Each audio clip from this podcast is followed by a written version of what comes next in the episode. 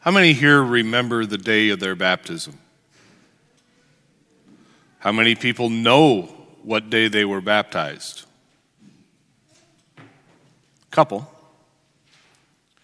There was a religious community for a short time that resided at Tintern Monastery that didn't celebrate birthdays as much as they celebrated uh, their baptism day. And so it was very important for them to make sure that everybody understood the importance of what happened on that day. I think that most of us who are cradle Catholics really don't spend a lot of time considering what God does for us through that sacrament of baptism. Those who are baptized a little later in life or uh, as adults through the, by coming through our RCIA, maybe give it a little more consideration. In a passage just before today's from Isaiah, there is a line where it says, I will reach down and grasp your hand. And I think that's a great image of what God does for us. He will reach he reaches down and he takes our hand and he walks with us on the journey of life. He makes a commit, commitment to us in that moment as those commitments are made for us by others in most cases.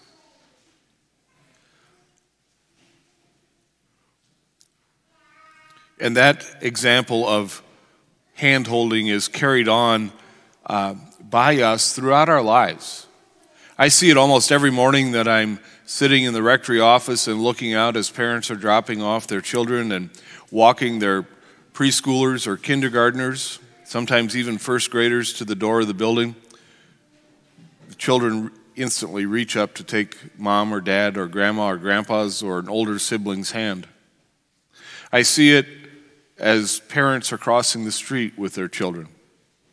I see it in young couples who, and sometimes not so young couples, who come to be married, and as soon as they're seated on the altar in their chairs, they reach out to take each other's hand. I see it in older couples in the end of life, and I see it between parents and children at that same time as they gather around a hospital or nursing home bed and they hold each other's hands to accompany them on the way. I think it's an image that, at least for me, works very well to understand what it is that God does for us. Today, after Mass, Deacon MJ will have the opportunity, the privilege to baptize the newest member of our parish community into the faith.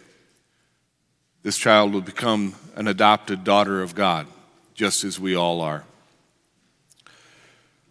In the gospel today, Jesus steps into the waters of the Jordan River, River and is baptized by John, not because he needs baptism away from original sin, but because he wants to communicate to those that are gathered around him and with him his human nature. He's fully human, but he's also fully divine. And as a human being, he wants those around him to know that he's about to begin his public ministry. He's about to come into the world and do signs and wonders uh, that they won't believe. He's going to come to serve God's people. And that's the same thing that we're called to do. By our baptism, we're called to a life of service, a life of dedication to the people around us, Catholic or Christian or non Christian. We're called to grasp each other by the hand and to walk the journey of life together, not alone. And so I, so I hope that today and in the coming week we'll spend some time reflecting on our own baptismal call and our commitment. And what does that mean for us? How are we called to serve our brothers and sisters who we work and live with shoulder and shoulder